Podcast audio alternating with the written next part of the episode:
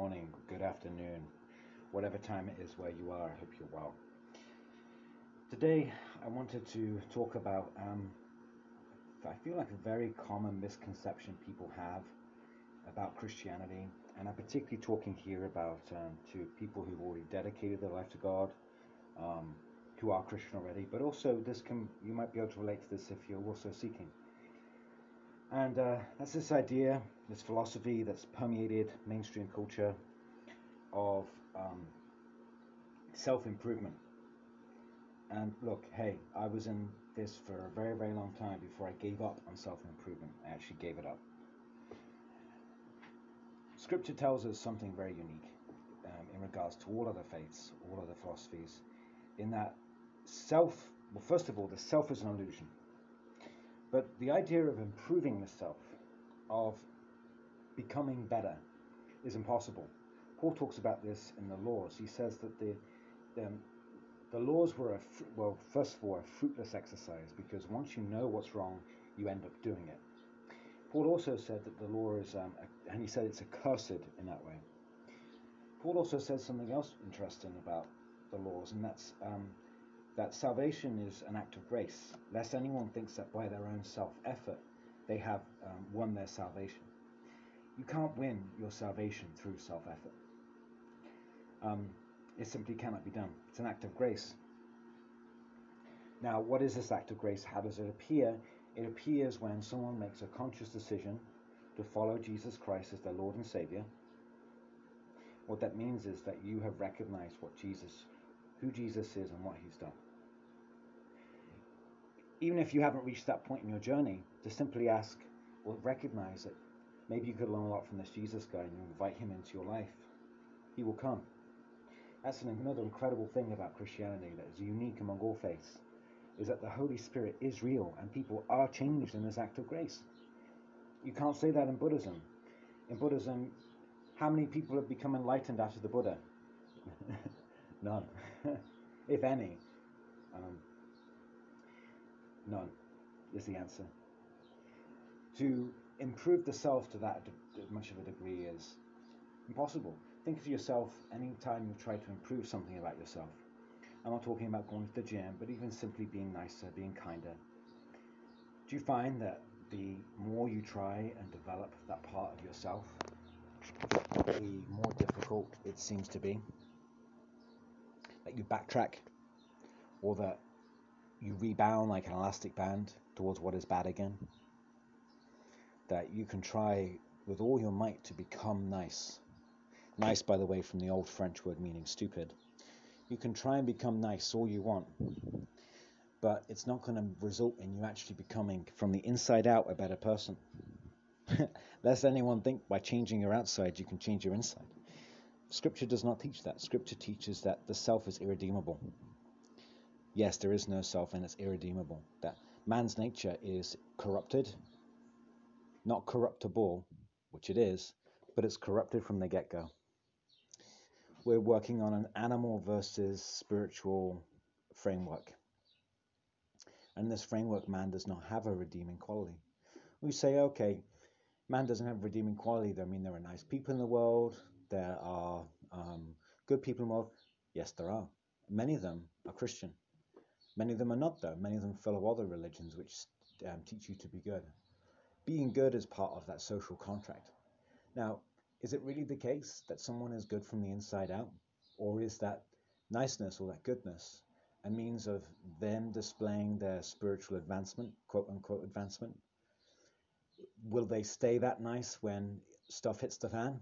If we are facing now with end times, and um, we're now looking at food shortages, are those people going to stay as nice as they did? Perhaps not. Man's nature is irredeemable. It brings us this idea of the philosophy of, you know, kind of choosing your faith out of a catalogue. Again, I did this from experience.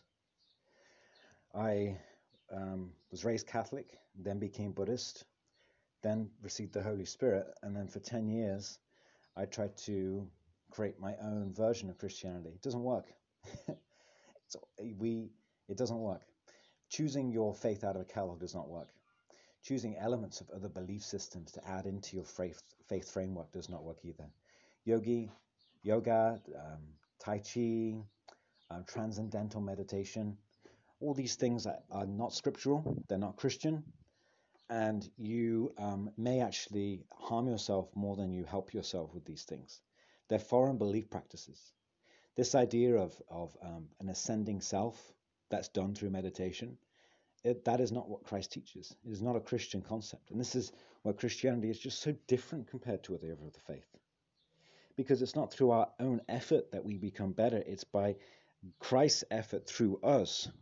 We become small so he become large within us. Our self dematerializes. We lose ourself to him. That in itself is a very scary concept for a lot of people. You could liken it to Nietzsche looking at the abyss. The loss of self, what does that mean? Your personality is gone? Is the way you speak gone? Think of it this way your neuroses are gone when you lose yourself. When you realize that you've done a very poor job of creating that self identity, a lot of YouTubers see this, a lot of celebrities. They've gone to such efforts to create this persona, this halo around them and they end up depressed. They end up suicidal. A lot of them commit suicide. Um, why is that? Because it's fruit, it's fruitless, and it's um, ultimately not satisfying. When you built up that personality or personhood that other people look up to, but it's not your real self, what a schism you're creating, right? What a schism. They say, oh well, the response is just be yourself. Just be yourself is probably the worst, the worst advice I've ever heard in your entire life. That is a permission, and it's a satanic idea. Be very careful what you consume because you could be consuming satanic ideas. This is a satanic concept of do what thou wilt. Everything revolves around that idea. Do what thou wilt. In other words, doesn't harm anyone else. There's no harm in you doing it. That's wrong. That's not a scriptural teaching. That's not a scriptural teaching. If someone, if you're a Christian and someone's doing something wrong, it's your duty, it's your obligation to talk with them, say, hey, this isn't a good idea. Are you sure you want to do this?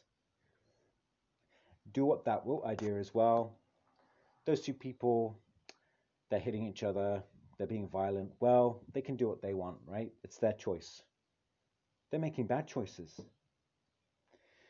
Anyway, that satanic that that, sat- that satanic idea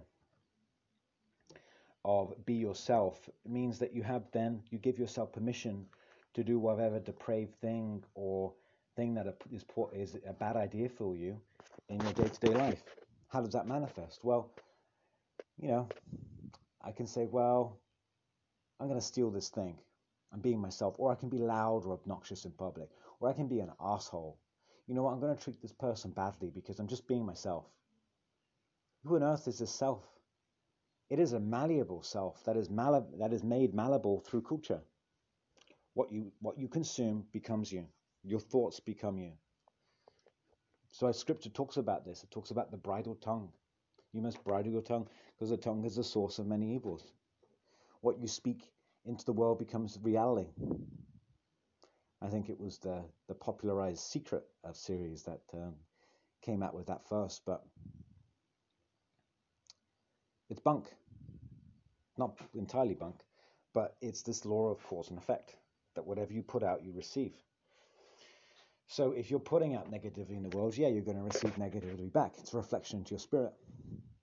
But again, you cannot you cannot go to any any sort of lengths or steps to say I'm going to I'm going to make myself better. It can't be done. Scripture teaches us that it is in identifying with Christ and giving the Father the autonomy to work through you, to become a blank canvas for Him, to become like a child, Jesus says it so well. He says he compliments the wisdom of the Father, that is hidden wisdom from the learned and the wise, and given it instead to children. What does that mean? It means that children that no longer perceive, that don't perceive the world through this lens of self, in fact, lived in this world with, with God Himself. They don't distinguish between others. They don't have these ideas of a selfhood and autonomy. That's where the beauty of the Christian journey is. Another part of, of beauty in this is that we don't have to do things in our own effort. Now, I was in this trap for a very long time. I wanted to do great works for God. I still do want to do great works for God. But I felt I needed to. And I felt also, too, I had this blank canvas of um, I wanted to become like a really great person. and thought that in my Christian pursuit, I could, well, simply work through the concepts of Scripture to work on things like selfhood and authority and pride and those type of things, as if as if it was through my own effort that I could redeem myself, but I cannot. If we accept what the Scripture says to be true, then it's salvation. No one through their own works, lest they think salvation can come through them. Is salvation a one and done process, as many believe? No. Salvation is constantly unfolding within us. So many Christians are under the very mistaken falsehood that by accepting Jesus Christ, their Lord and Savior, they will have eternal life. wow. If only it were that simple. So you mean to say that if you just say those words out loud and don't even really mean them, that you'll receive salvation? It's as simple as saying a, a sentence. Many Christians believe that. I know many Christians who feel like they're going to heaven because simply they said they accept Jesus Christ as Lord. What a convenient belief system that is. Now, people feel like it's as simple, it really is as simple as going to church, saying those words, and you're done. You have guaranteed eternal life. Wrong. So many Christians are living in this lie. So many. It requires you to receive the Holy Spirit to have received salvation. And then Scripture teaches salvation can be lost. It can be lost. And what does it mean to lose salvation? It means to blaspheme. Jesus says the one unforgivable thing is to blaspheme the Holy Spirit. What does to blaspheme mean? It means, in Greek, blasphemos means to speak impiously or irreverently about, to treat in a bad way. Blasphemos is often in the words, but it's also in actions too. So the unforgivable is when you um, the unforgivable is when you receive the Holy Spirit and then you actively disregard the Holy Spirit in your life. Salvation can no longer unfold within you if, you, if this happens. You have to allow this process to work. Now, this process is not one of laziness. It's not one of simply saying, well, I'm just going to allow God to work through me. God is not a passive force. God is an active force. And so many people make this make this mistake too. They put God in a box. It's their personal God. They say, well, you know what? God's I'm gonna let let God take control of this. Jesus take the wheel kind of stuff. Love the concept if it's true. But so often for people that means I'm I'm passively letting go of the situation and allowing this concept of God, which I often people have in their heads, um, and not the God of the, the God of the Bible. This the God in, of themselves, their own selves, that has um, that autonomy. So, I mean, a lot of Christians have these mistaken viewpoints. They do. Those who've received the Holy Spirit and are on this walk know that the way is extremely narrow. Jesus said it is the narrow mountain path. It is not easy. To get onto a path where you're right with God and you're moving towards Him, you first of all need to accept the Holy Spirit, which is not as difficult as people think, but also not as common as people think. It requires a place, and this is why Jesus says that it's extremely difficult, not impossible, that's a mistranslation. He said it's extremely difficult for the rich to enter heaven because he gives the example of the camel and the the needle. Now, the camel, camelos, is um, one of two things. It actually means both, which is kind of cool.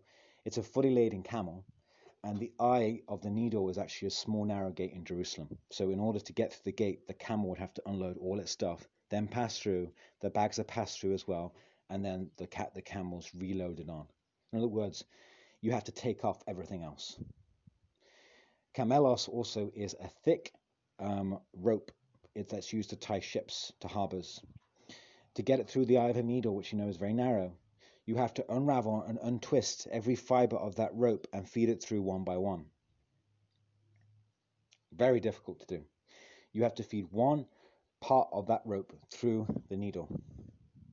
The whole, the whole rope will not pass. The needle's head is only big enough. Both these two, as with all things in Scripture, have that double meaning. It's beautiful.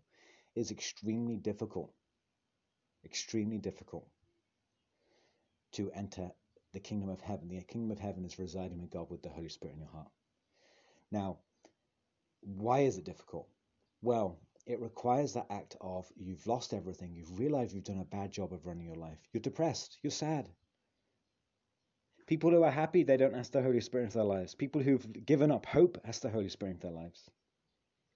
And then you either read scripture, read the story of Jesus, or simply knowing who he is, ask him into your life. You say, Jesus, I've, the prayer I, I did 10 plus years ago was, and I prayed to God, God, if you're there, I'd like to get to know you. Reading the book of Matthew is a great step before you do that. And the Lord will come to you. It's not as simple, it's not as, as easy as just saying, oh, read Romans 8.14 and then read John 3.16 and now say this prayer and you're saved. It's not that simple. There's heart intent behind it. It's ceding authority and your over to God. It's ceding your autonomy over to God. And this is why another part of the Christian journey is so beautiful, is that it, in the Garden of Eden, we were given self will, self autonomy. We were given knowledge of what is bad and what is good. And as Paul says, when we received knowledge of what is bad, we felt the temptation to do it because we knew it was wrong. Right? It's like before you know about sex, and then you learn what sex is, and you learn you shouldn't do it until you get married. But now you've learned about it, you really want to try it, so you end up doing it. and that leads to all sorts of problems. All sorts of problems. The same thing goes to the law. So, and then we have now the knowledge of God. We have the knowledge of what is bad and what is good. God asks us to choose only what is good to be like Him. So, in the in the person of Jesus Christ, who is the way, the truth, and life, through whom no one can understand. How could you relate to a supreme being without Jesus? How could you? When we when we give what is most important to us and what is most important to human beings is is our freedom. That's why slavery is so abhorrent because our freedom is what makes it is the most important human quality. When we give our freedom over to God, and by freedom I I mean we are no longer able to do what is wrong. We can only do what is right. That's 50% of any decision taken out, right? You can no longer do those things. That is the old creation because those things led to your death, your spiritual death. They all do. All sin, all problems like that lead to our spiritual death. When we invite the Holy Spirit into us, He changes us from the inside. Something that no other, nothing else, nothing else like that can happen to you. It's by your own effort and every other belief. Christianity is unique not by our own effort, but by this act of grace, we receive this new spirit within us. This becomes an extension to, it becomes a guide to our conscience. It becomes a thing with feathers that perches on the soul. It becomes a guide and a connection with God. It becomes a compass. It becomes a means of distinguishing between what is right and wrong. It is wisdom itself and it is something which can grow and, and, and, and become part a bit part, more of a part of us than before. It's an active essence within us. Some people say it's a person. I don't know where they got that from. It's definitely an active essence. And it is real and it is powerful and it is important. When you invite Jesus into your life, he sends the Holy Spirit as that guide for you and you would change the inside out. At that moment, you have entered the kingdom of heaven. Now, what happens is, is that when you start then, and it does happen because you still have free will, you've just ideally ceded that free will to God. But when you make that conscious choice, you can still choose whether you sin or not. The temptation to sin is still there. You have a stronger conscience convicting you that it's wrong, but you can still do it. Now, when you do that sin, as Christians do. There's a temptation to cheat or something, whatever that is. That and Christians call that Satan, Satanas, the the, the tempter, the the deceiver, the slanderer, gives us false knowledge through logic, so often through logic, that tells us that something we know is wrong can be done. It's that same voice in our head that we hear when we try and convince ourselves to buy a product, that marketing voice but it's more insidious because it leads us to our destruction. That is Satan. And Satan can influence a lot of people, and in fact does influence a lot of people. But when we make that choice then for evil, the Spirit cannot dwell within us. The Spirit cannot dwell within a cell, a, a person who has um, is following that evil in their lives, who is purposely sinning. And that's where this this um, reconciliation comes from it. We realize God, you know what? Your way is the best way. And yes, I was deceived by Satan. And I'm sorry. And this is what I realized about what's going on inside of me that I need help with. Because salvation, again, is constant, is an active process. It's not a one and done. So when you go then back to the Lord and you say you're sorry, you repent for your sins. You say, Lord, uh, this is what I did wrong, and this is wrong, and this is why. The, the Bible can convict you of that. Your spirit can convict you. Or you realize that peace, and that's the most wonderful thing about the spirit, perhaps, is that you feel a deep sense of peace that transcends all understanding. It's astonishing. You can rest on it. It's this. It's the home and the place of joy that you've been seeking your entire life, but was it within you all the entire time? The kingdom of God is within you. So the spirit withdraws. The spirit then comes back when you realize what you've done is wrong, and you're forgiven of that sin, and you become again, once again, in that place of salvation. It requires you, and really the most simple way to live this Christian journey is just simply to give that self will over to God. He, he, you belong to Him. That means that we're no longer taking in that active role that we might have used to before about self development. We no longer take that position in life that we have to improve ourselves. We don't need to do that anymore.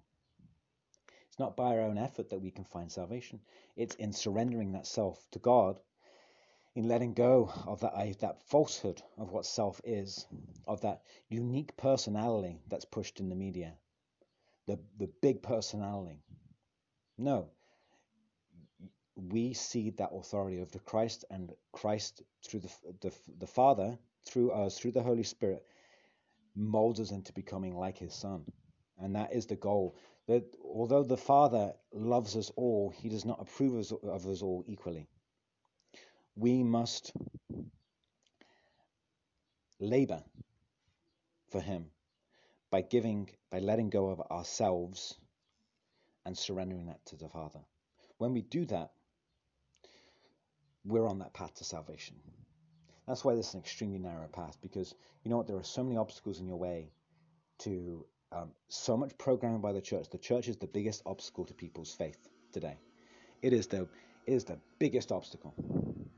Churches are a disaster because they confine God. And so many pastors they have, don't have a relationship with God. So for so many it's a career. I have met less than a handful of Christians who have become pastors who have really received the Holy Spirit. And they are very different. They are very different. These pastors who are sinning and they're leading these lives of sin, I don't see the example of the Holy Spirit within them. Where is it? Where is it? When the Holy Spirit works through you, you have a fire and a, and a, and a confidence and a strength that is supernatural that works within you, but it is not for your glory or benefit, it is for God's glory and God's glory alone. This was the source of Jesus' strength. Jesus had no strength in himself. Do not think for a moment, and if you if you think this is the case, you have not opened your Bible, because Jesus does never does a miracle by his own effort. It's always to glorify and magnify the Father. He says this in the breaking of the fishes. He says this so many times and it is actually other people's belief that Jesus is who he says he is that allow them to receive a healing. Not everyone is healed. This is not. This is not. Don't think of Jesus' gatherings in um, ancient Judea as being everyone turns up, everyone returns with a healing. In fact, sometimes it's just one person in the crowd received that healing that day because they believed. It's like, oh, this guy know what he's, knows what he's talking about. And yet, you know what? I have been duped. And yet, you know what? I have done a bad job of managing my own life. And you know what? I'm going to put my complete faith and confidence in what he says and who he is. And right there and then they believe. Right there and then they believe. Did they receive the Holy Spirit? No, not until Jesus had died. But they received their healing. And they were forever changed by that man. Forever changed. Have you been forever changed by Jesus? You know if you've received the Holy Spirit. The Holy Spirit is not positive thinking. It's not a happy, clappy attitude. It is a substantial reworking of the inner self, and you become you you're able to love in a way that's not natural. That was described to me recently by another Christian. You're able to describe, you're able to love in a way that is not natural. I'm not the way that I, who who I am. I am not able to love. The way I'm able to love today is not how I was always able to love. The Spirit changed me. It worked through me, and it is alive and active right now. So the original takeaway with this was be very careful which philosophies you bring into life because our God is a jealous God. The first, the, the commandments say you should have no other God. It actually should be translated as power, which I think is more, more effective and makes more sense. Um, you should have no other power before me. When you pick and choose from different faiths and philosophies to say, to think of something that makes sense in your own head, that's Satan talking to you. Because Satan is the great deceiver and he works in the logical mind. It's not to say you shouldn't love the Lord your God with your logical mind, but the logic, as Paul correctly, so correctly points out, is both a tool for good and a tool for evil. Your mind can convince you of anything under the sun. Anything under the sun. Is it true? Who knows? You have to put your faith in Scripture. And that's what ceding that authority over to the Father means.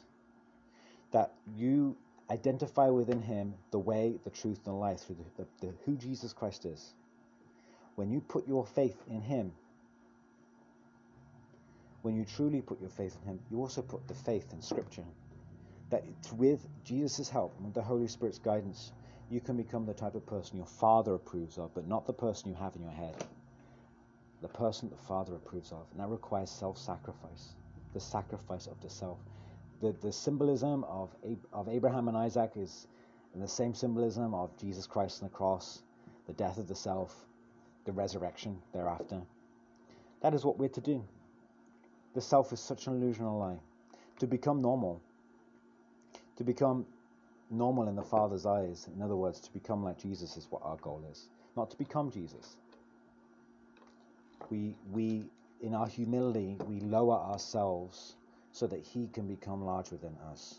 He become enlarged. Again, the, and this is it's right there in Scripture. The self is not redeemable. It is through this act of grace that we change. So um, think about that. If you've got any practice in your life like yoga or Tai Chi or transcendental meditation, it's unlikely that you've actually reached that stage where you're even on the way yet. The way being the path, the odos, the road, as is described in Scripture.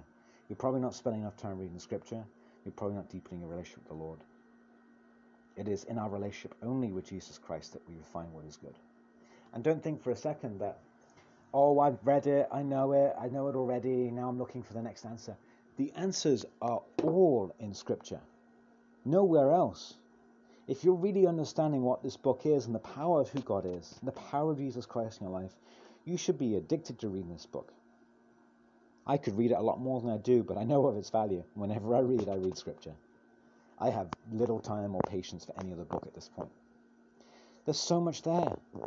There's so much there. It's unbelievable. It's such a beautiful book.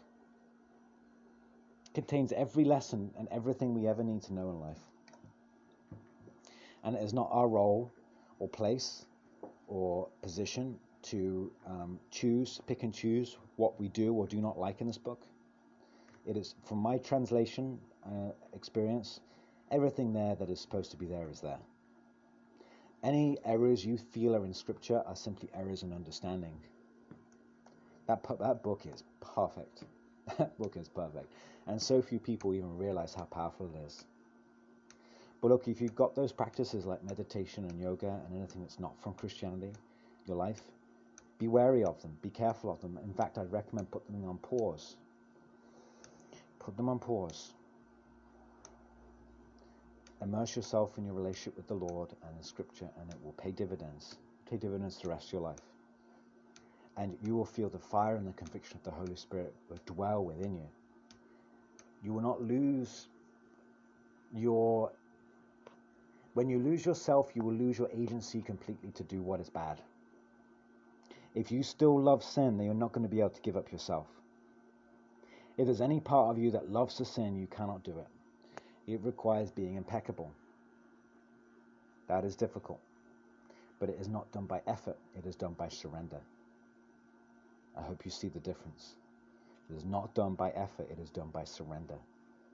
This is, a, this is a, a, an active process that is done without us interfering. And it is the word interfering. When you're choosing different belief systems to mix and match, you're interfering with that process. You haven't allowed it to develop within you. You're not on the way.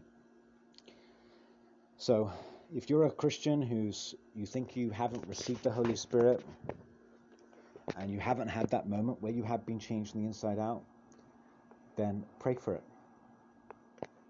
Pray for it.